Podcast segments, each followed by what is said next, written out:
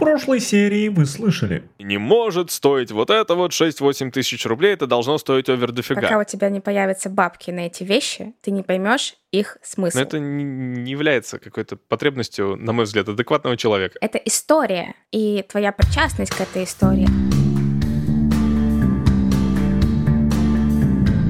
Привет, меня зовут Яков Кушнир, я технарь, звукорежиссер, мастер на все руки, а еще я ничего не понимаю в моде но пытаюсь разобраться. Меня зовут Диана Рубинштейн. Я fashion-журналист, фотограф, стилист и инстаблогер. Вы слушаете подкаст «Дьявол носит худи». Здесь я объясняю, что такое мода и постараюсь доказать, что модно не значит дорого. Давай уйдем от люкса, и раз уж я сказала, что модно это не значит дорого, мы перейдем на такие более приземленные, понятные народу темы. Но прежде чем прыгать в fast fashion и в масс-маркет, я хочу рассказать как раз о такой штуке, как коллаборация между брендами, между брендами люксового сегмента и, например, H&M, который очень часто и каждый год они стабильно выпускают коллабу с э, любым брендом люкса. Там был даже Карл Лагерфельд, был как раз Маскина, был Бальман. Бальман был раскуплен на онлайне спустя три минуты, я даже не успела сайт прогрузить, а люди ночевали перед э, магазинами и просто вынесли коллекция моментально. Потом можно было только у перекупов найти, и это было ужасно. Очень редко именно вот эти коллабы у Эйчика остаются до сейлов. В общем, я когда работала редактором моды, у меня был доступ к предколлекции, то есть первой можно было что-то купить, и даже там были давки, драки и очереди в примерочные, ребята, это жесть.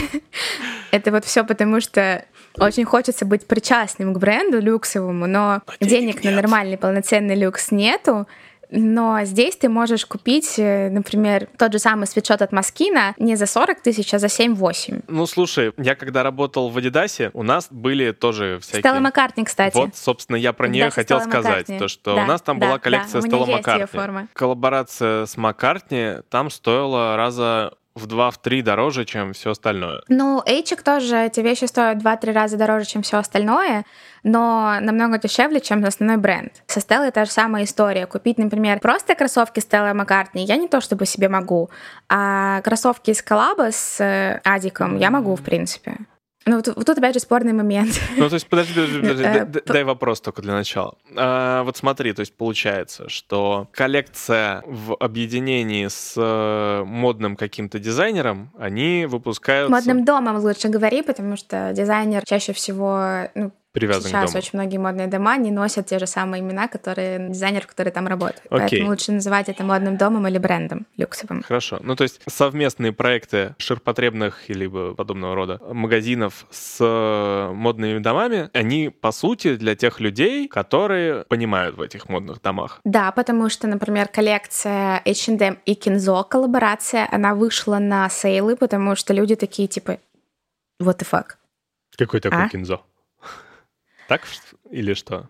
Кинзо... Нет, Кинзо Такада умер, кстати, от коронавируса буквально месяц назад, поэтому не очень удачный ты Не, ну, комментарий э, я к опускаешь. тому, что люди не оценили кинзо или что? Этот стиль, в принципе, японские бренды, они довольно специфичные. И это вот, мне кажется, был просчет у H&M приглашать к сотрудничеству именно дом моды Кинзо.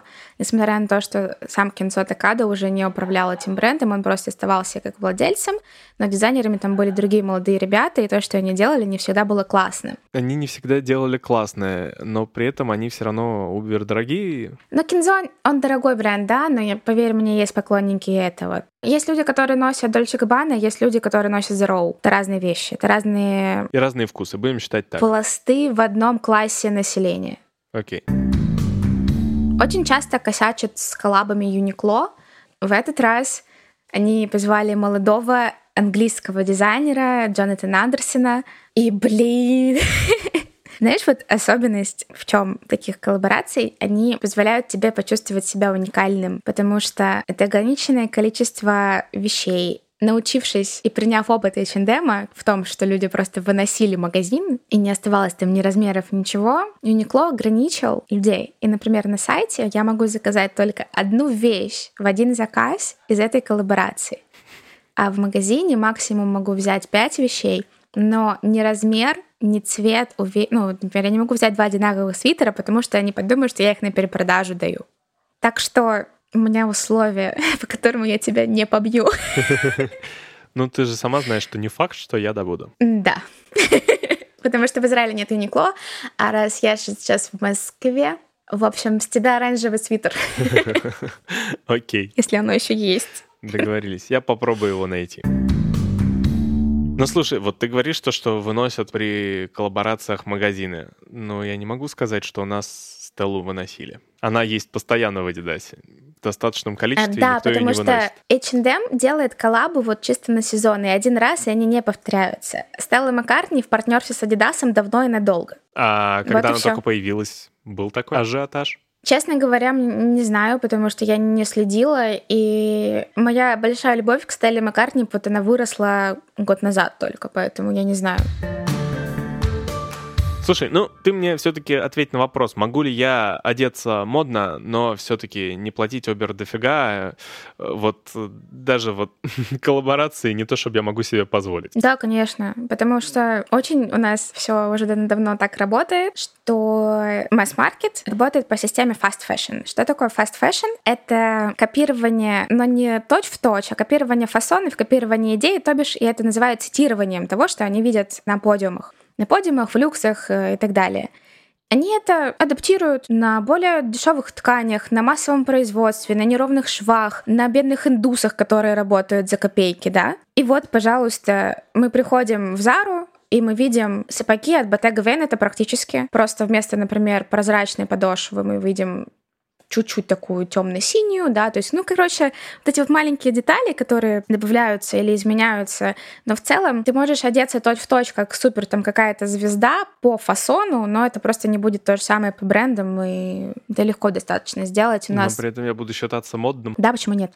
Ну, у меня нет денег сейчас, чтобы одеваться полностью в даже middle сегменте. Middle сегмент, я поясняю тебе для наших И слушателей, для меня. это даже Массимо Дути. Чё это? Потому что Массимо Дути — это тоже бренд Inditex, который чуть-чуть выше, чем Zara Бренд стоит. чего? Inditex. Это что? Это э, я тебе уже миллион раз объясняла, и в подкасте в том числе. Это корпорация, в которой входит Zara, Stradivarius, Бершка, Ладно, которая все принадлежит одному человеку. окей. Я попытаюсь Вот. в этот раз запомнить. Есть верхушка. Это сразу же извиняюсь за произношение. Это чертово название, непонятно как произносится. Я называю этот бренд утеркой, но понятное дело, что так не надо. Если вот когда мы будем разбирать название, я обещаю, что и даже я это выучу, но нет. В общем, утерка Массимо Дути. Я Я тут же просто, пляжет да. танец орангутанга. Нет, это... Я Эм. танцевал упячку под утерку. Там ценники, они повыше, чем в Заре, раза в два. Также туда же Кос от H&M, старший брат. Но это по-прежнему, условно говоря, масс-маркет, но просто более высокого middle среднего сегмента. То есть, если у вас нет денег еще на Louis Vuitton, вы можете пойти вот в эти вот средние магазины. Сюда же Tommy Hilfiger относится, сюда же относится Michael by Michael Kors, сюда относится Calvin Klein джинс, потому что у Klein первое есть разные направления. название. Кто-то Levi's относит в том числе к middle сегменту, потому что, в принципе, у них не самые дешевые вещи. И вот эта вот разница, она, в принципе, доступна, и вещи там уже повыше качеством. Можно купить классный кашемировый свитер за не такие уже высокие деньги. Можно купить из натурального шелка платье или юбку. Еще до закрытия, до локдауна мы с подругой как раз ходили в Massimo Dutti.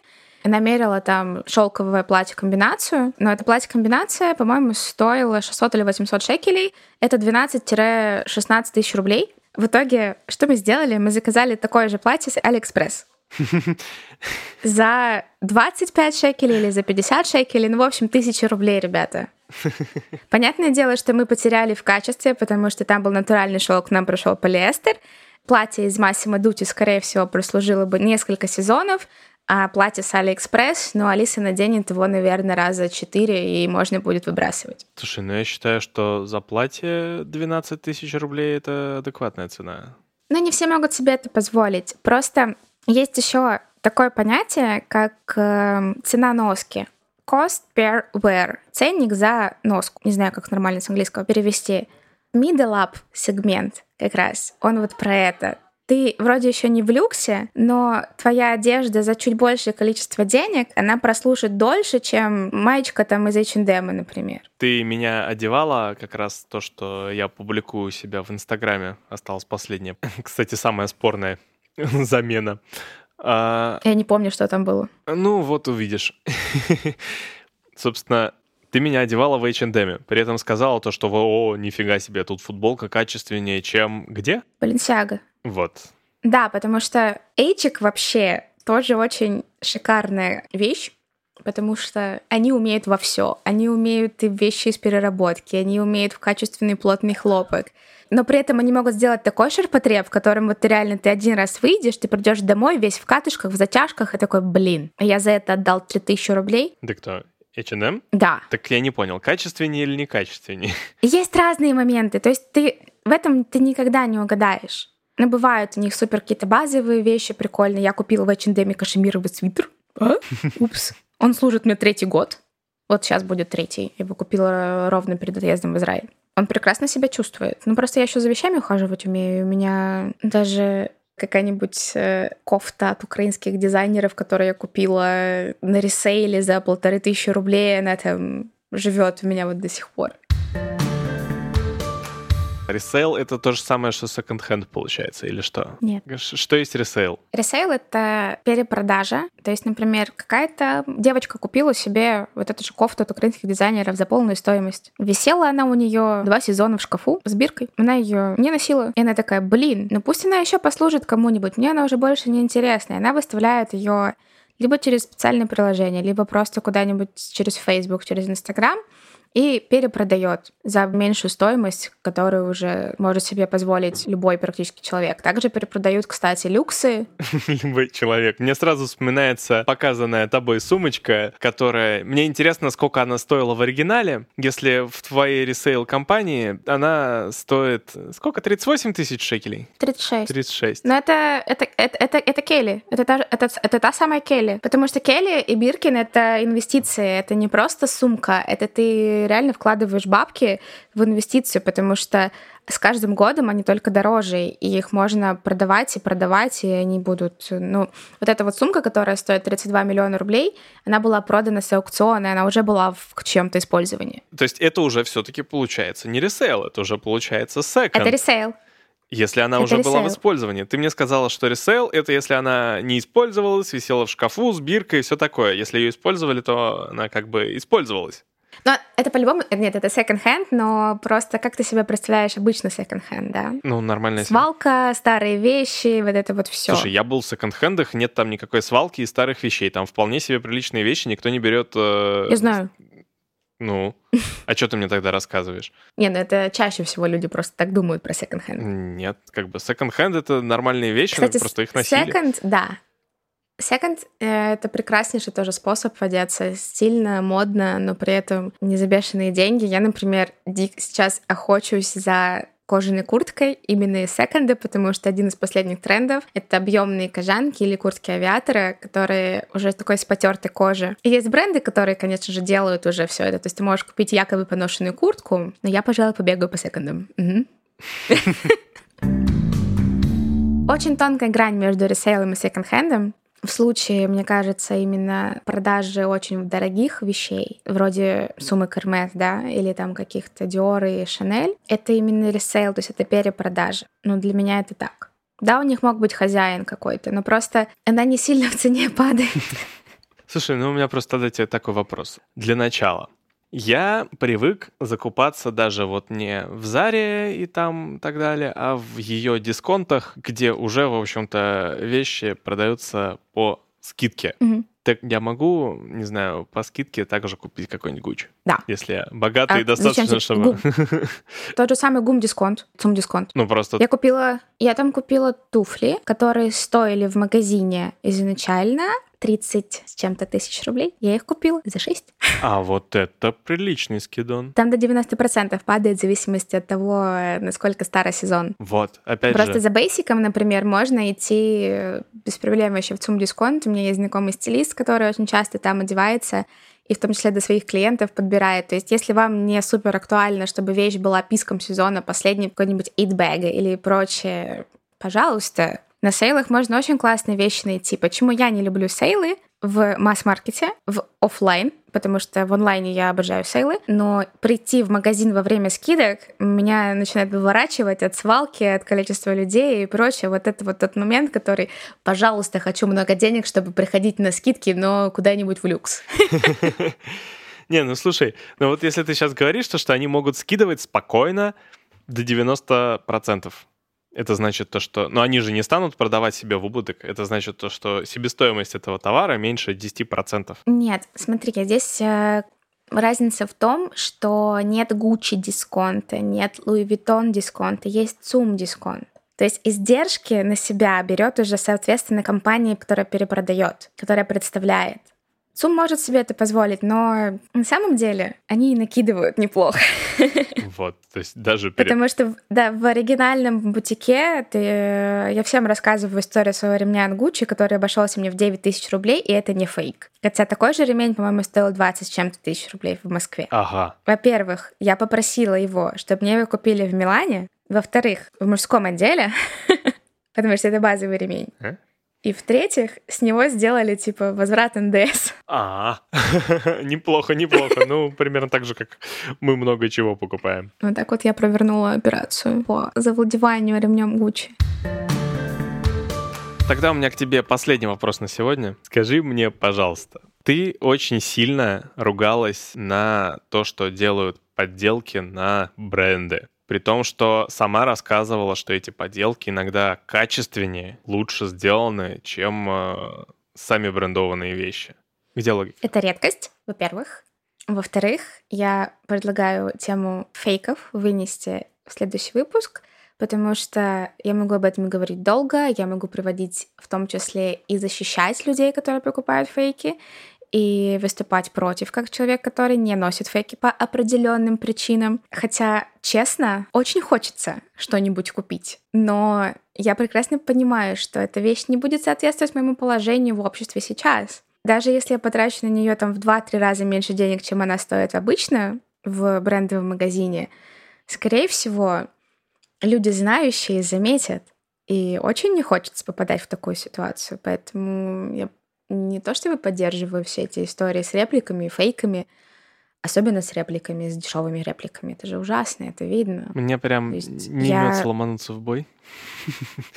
Я девочку в поддельных баленсиагах увижу издалека. И закидаешь ее камнями? Нет, скорее всего, ничего я с ней не сделаю, но, блин, можно купить у Эш бренд такой кроссовок, э, ну, в принципе, обуви, Похожая модель, она стоит на 15-20 тысяч дешевле и там даже меньше. Сколько? Баленсиаги стоят 1060, наверное, сейчас рублей, я не знаю. А Эши можно за 25 купить. Ну ладно, раз на следующий выпуск, значит, на следующий выпуск я не буду вступать в спор сейчас. Заодно мы в следующем выпуске обсудим осознанное потребление и экологичный подход. И вот все вот это... К моде. К моде, хорошо. Напоследок у нас все-таки вопросы и так как вы их не задавали, у меня есть вопрос от себя, на который я нашел ответ сам. Классно с тобой. Да ты вообще потому что не, не знаешь ответа на этот вопрос. Ну, потому что я не увлекаюсь компьютерными играми, кроме фифы и гоночек. Я тоже, поэтому у меня не было ответа на этот вопрос. Я пытался задать этот вопрос разработчикам игр, но они мне не ответили. Зато я нашел на их канале в Ютубе. Это, может быть, слышали школа разработчиков игр XYZ. У них есть YouTube-канал, и у меня был вопрос, как влияет мода на одежду в компьютерных играх и наоборот. Ну, про наоборот там нету ответа, но зато я наткнулся на несколько классных роликов про то, как придумывали одежду для тех или иных игр, они так и называются, мода в Deus Ex, например. Я не буду пересказывать их ролики, вы их можете сами посмотреть. Но вкратце там реально очень плотно замешана история. Например, эпоха Возрождения, как одевались в это время. Тема с цветами, но, правда, не ориентируясь на понтон скорее, а ориентируясь на вот те же самые исторические вещи и чисто эмоциональные, которые понятны. Интересно. Эти ролики, они реально очень интересные, я их рекомендую посмотреть. Не хочу пересказывать, потому что у меня это все равно получится криво. А еще Яша, когда делал телеграм-канал, пообещал вам, что как только нас станет больше ста, мы откроем чат, чтобы вы могли общаться, чтобы мы получали от вас больше фидбэков, и мы тоже смогли с вами общаться. вы находили единомышленников или вступали со мной в войну, либо, наоборот, поддерживали меня в спорах с Яшей и так далее и тому подобное. Поэтому у нас Поэтому теперь к выходу этого есть выпуска, да, я запущу чат.